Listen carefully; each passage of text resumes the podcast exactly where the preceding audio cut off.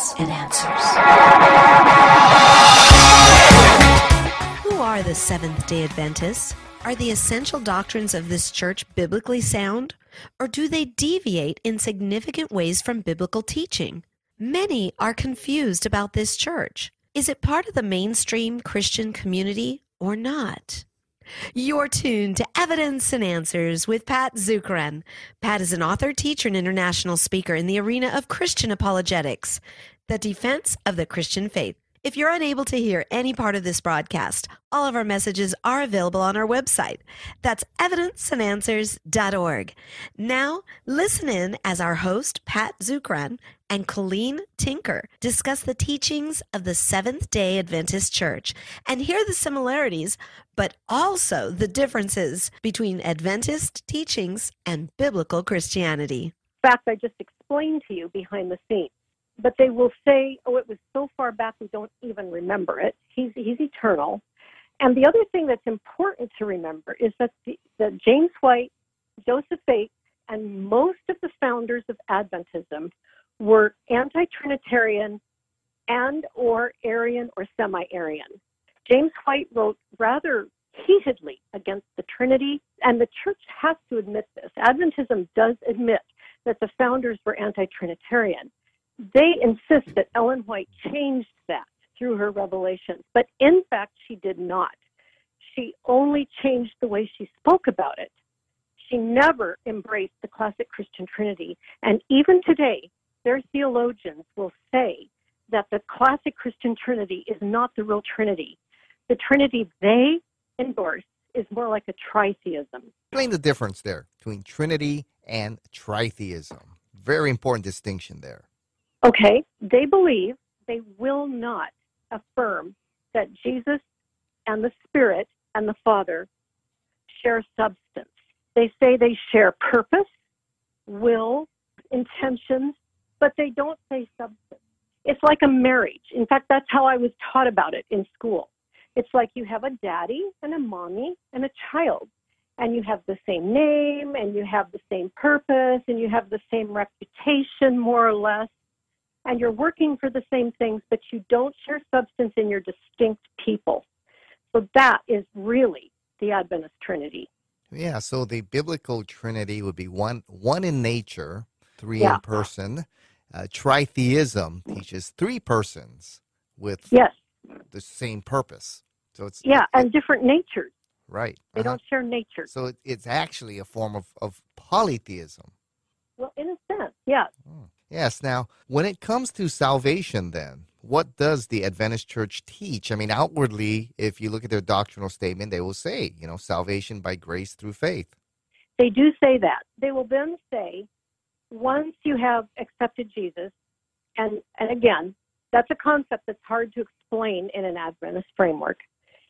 But once you've accepted him, which is sort of an intellectual assent, then you will show that you believe him by keeping the commandments.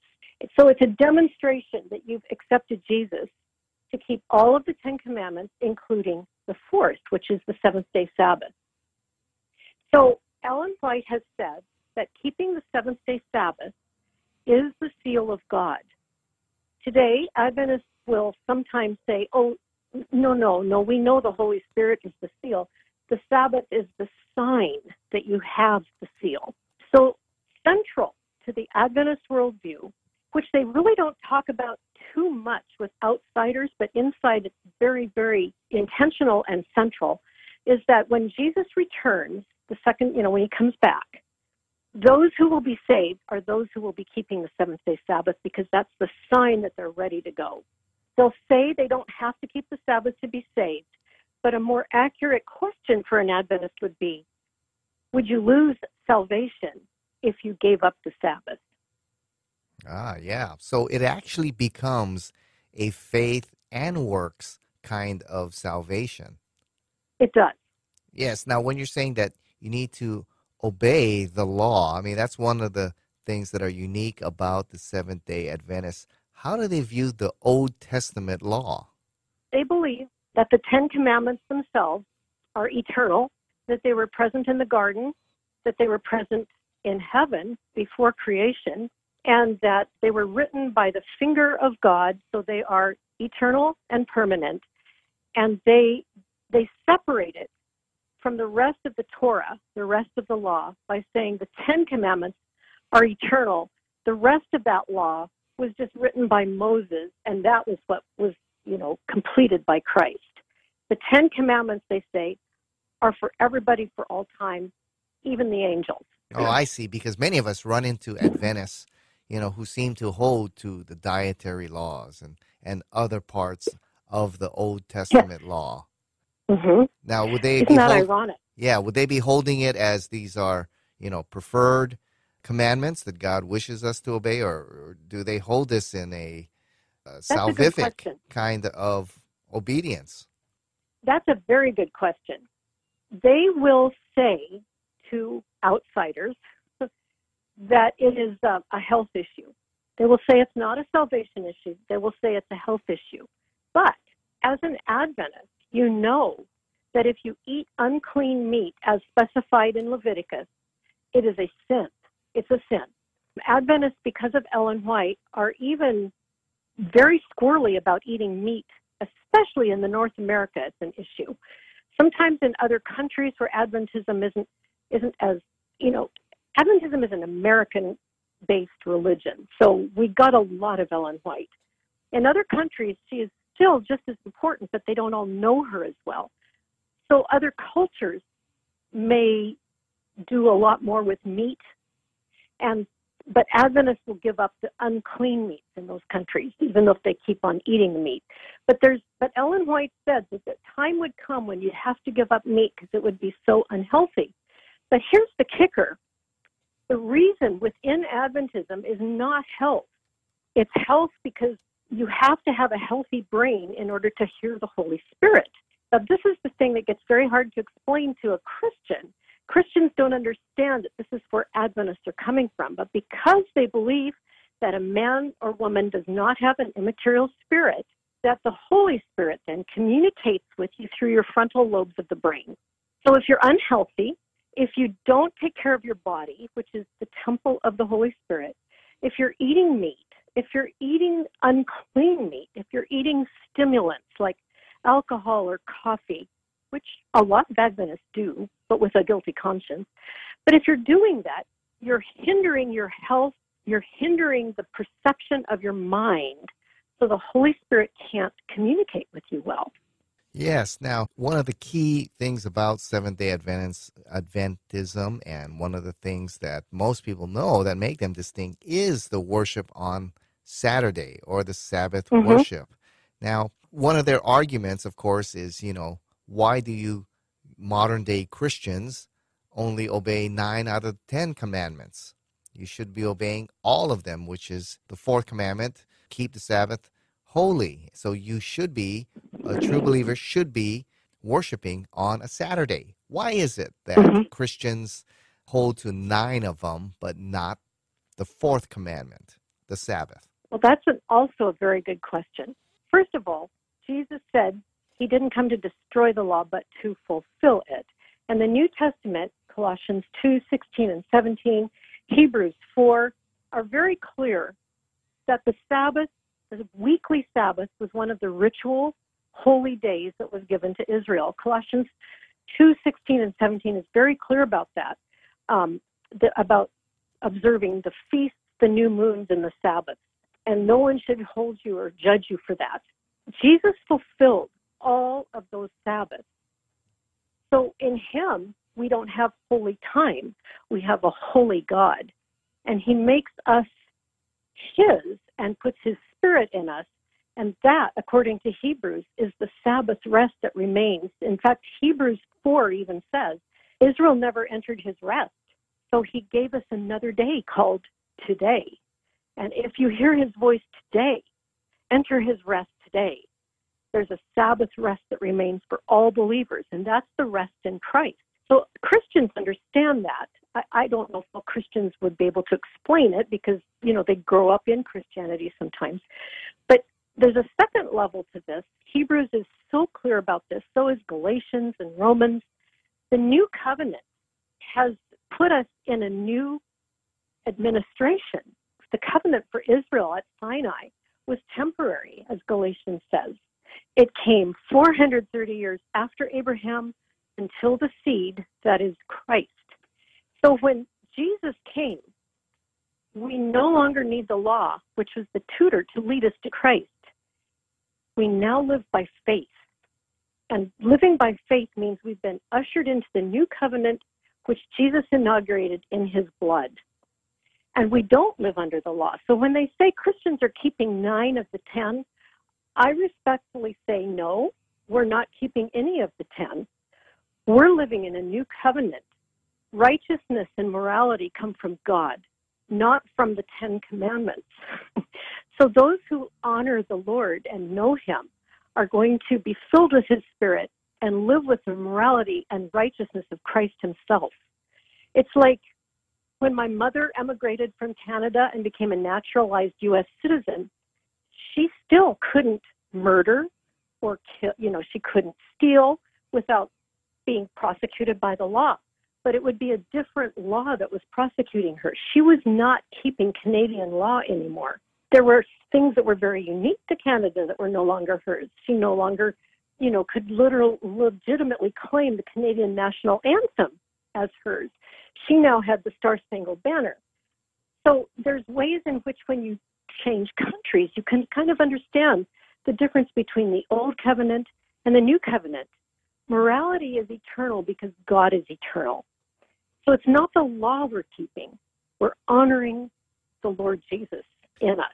Yes, and that's something that uh, Paul made clear, you know, in the book of Romans, you know, 5, 6, and 7, and in Galatians, that Christ has fulfilled the Old Testament law. When he said on the cross, It is finished, he had fulfilled the law as he stated he would do, and he established the new covenant. And as yes. you stated, yeah, Paul states in Romans 7, you know, but now by dying to what once bound us, it's the old law, we've been released from the law so that we serve the new yeah way of the Spirit and not the old way of the written code. It's been fulfilled in Christ, and we're under the new covenant of Christ. And in that yes. new covenant, you know, the Sabbath commandment is not repeated. It, no. Yeah, in fact, in Acts chapter 20, verse 7, it says that the believers on the first day of the week, when we were gathered to break bread, so they were celebrating the resurrection of Christ, which was on Sunday. And so you know, for several reasons, then the Sabbath is not a salvation issue for believers in Christ. Exactly. Yes. All right. You mentioned several times about the nature of man, that Seventh day Adventism does not teach that man has an eternal soul and spirit. Tell us about that. Okay. It's actually probably the doctrine that is the framework that provides the framework for most of its for most of its beliefs. It's almost like an invisible thing. You have to start digging through the beliefs before you figure out why it's shaped like that. But Adventism believes, and Ellen White was explicit, and they are very, very rigorous about teaching this, that man is physical. He does not have an immaterial spirit. They call it Greek dualism to believe that you have a spirit or a soul. They say man doesn't have a soul, he is a soul. And in their fundamental belief book, they have a book. Um, it's an internal book. It's available online, but it's I, I mean it's available for purchase, but it's not available as a as a book that you can download, as some other things are. It's called Seventh Day Adventists Believe, and it's an exposition of every one of their 28 fundamental beliefs. And in that book, it actually says that every time a child is born, a soul comes into existence. So they don't believe that prior to birth, you are a soul. You're just an unborn being. And they believe that when you die and your breath leaves your body, they compare this in that same book, Seventh day Adventists believe, to an electric switch. When the electricity goes off, the light goes out. When you cease to breathe, the life is gone and your body goes to the grave, and nothing of you remains God remembers who you are, and when He comes again and the resurrection, He creates a new body. He downloads essentially the data of your personality into that new body, but it is not a you know it's not a continuation of the person who died. It's it's a reconstruction. So when Adventists die, they die badly. They don't know if they're saved. They don't know if they've passed that judgment. They also don't believe that they're going anywhere. They're going to cease to exist. And the next thing they're going to know is that there's going to be a resurrection. And at that point, they're going to figure out if they're saved or lost. And they hope they come back. I mean, you know, they, they're told they'll come back, but there's no assurance because they really do believe you die like an animal, you cease to exist.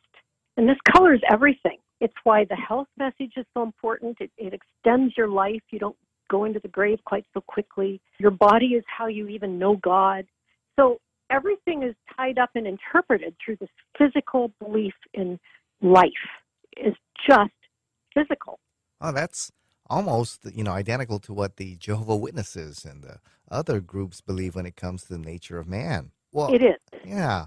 Well, how do to explain passages like Luke 16, you know, Lazarus and the rich man, and hmm. Revelation chapter 5, where John is up in heaven and he sees thousands upon ten thousands encircled around the thrones, praising God, saying, Worthy is the Lamb who was slain. I mean, how do they interpret verses like that?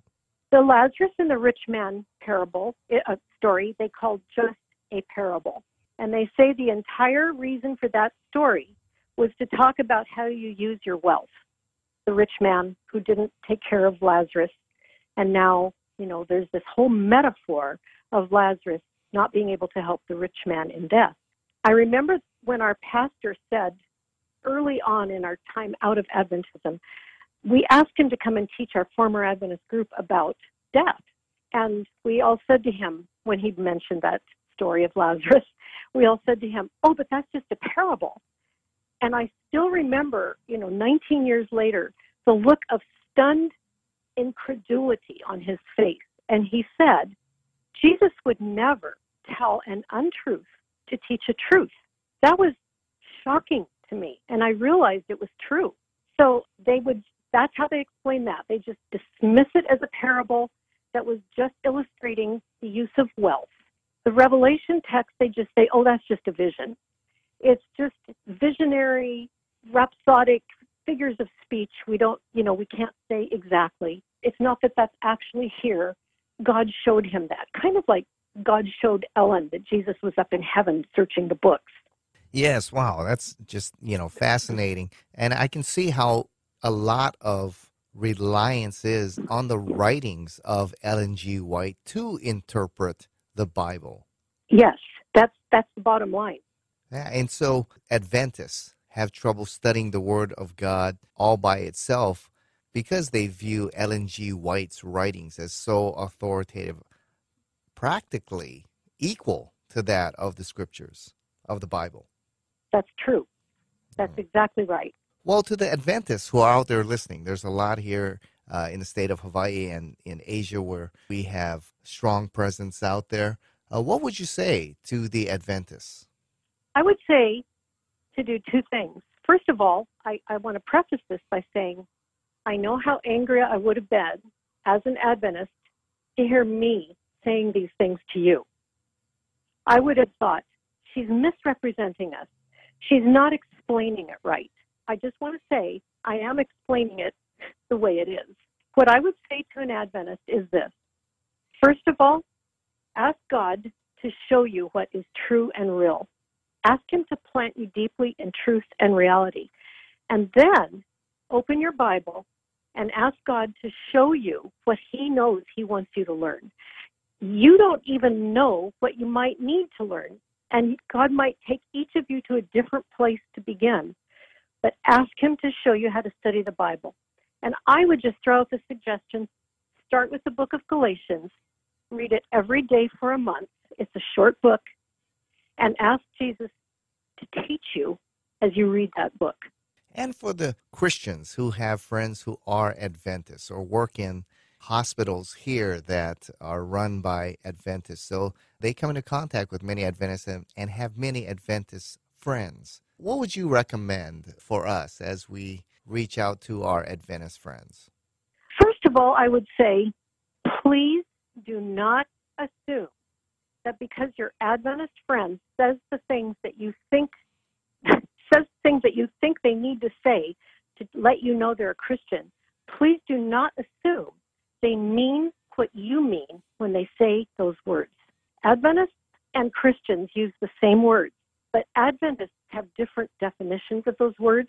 And I can tell you absolutely that in most cases, neither the Adventist nor the Christian understands that they have different definitions. Adventists are taught what they were told what Christians think and believe. And we're told what words mean. And we're made to believe that we mean what the Adventists, what the Christians mean. And Christians don't understand that Adventists are dealing with different definitions because they can say the things that sound like they're believers, but they have different definitions. So, number one, don't assume that your Adventist friend is a Christian because they say the right words. Number two, study the Bible with them. Just get into personal Bible studies with them. That is the way that most Christians really figure out what Adventists really think. When you actually grapple with the Word, that's when it starts to show up that you're dealing with something different. And you can start to say, but look at this in context. Yes, that's great advice there. You know, this has been a tough show for some people to listen to, and we had to cover a lot of ground, you know, in just a short amount of time. But if people want more information on what you're talking about and a deeper understanding of Adventism and how it differs from biblical teaching, uh, where can they go to get more information? Lifeassuranceministries.org. Lifeassuranceministries.org is the site where we have all of our magazines online.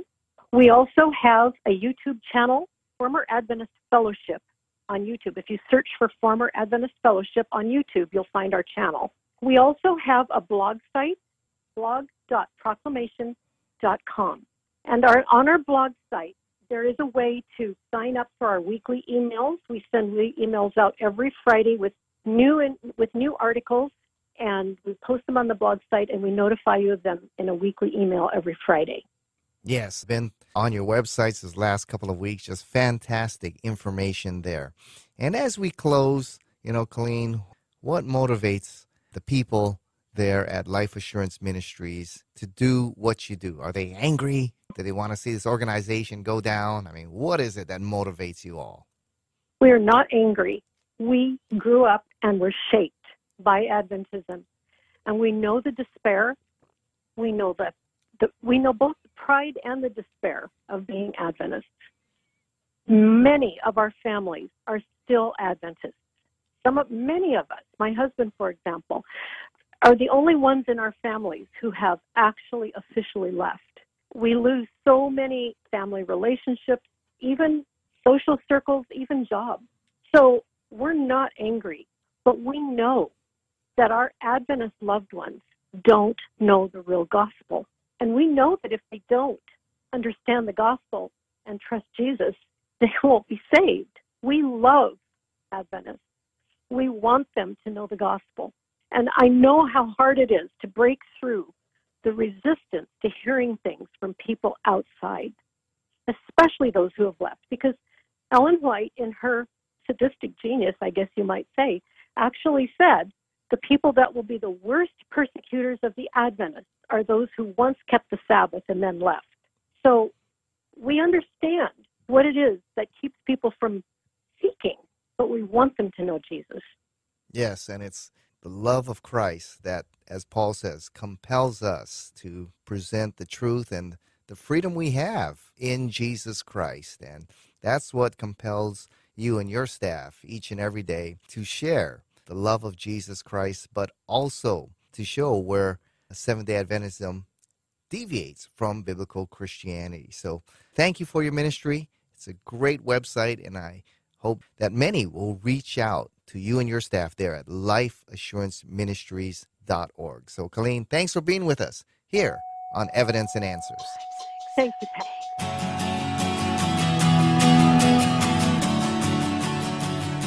We've run out of time. Thank you for joining us here on Evidence and Answers radio broadcast. We hope you enjoyed Pat's show today. If you would like Pat to speak at your church, Bible study, or perhaps hold an apologetics conference, give him a call. That number locally in Hawaii is 483 0586. Or you may contact him through the Evidence and Answers website. That's evidenceandanswers.org. To keep broadcasts like Pat's on the Air, we rely on generous support from you, our listeners. For the opportunity to donate, head on over to our website. Once again, that's evidenceandanswers.org, and you may do so right there on the homepage. You'll find we have a wide variety of resources available to you. Everything from atheism to Zen Buddhism, including articles and additional audio for you to listen to or download. You'll also find Pat's books there. So be sure to share our website with those around you. Join us again next time on the air or online as we provide compelling reasons for faith in Christ. That's Evidence and Answers with Pat Zukeran.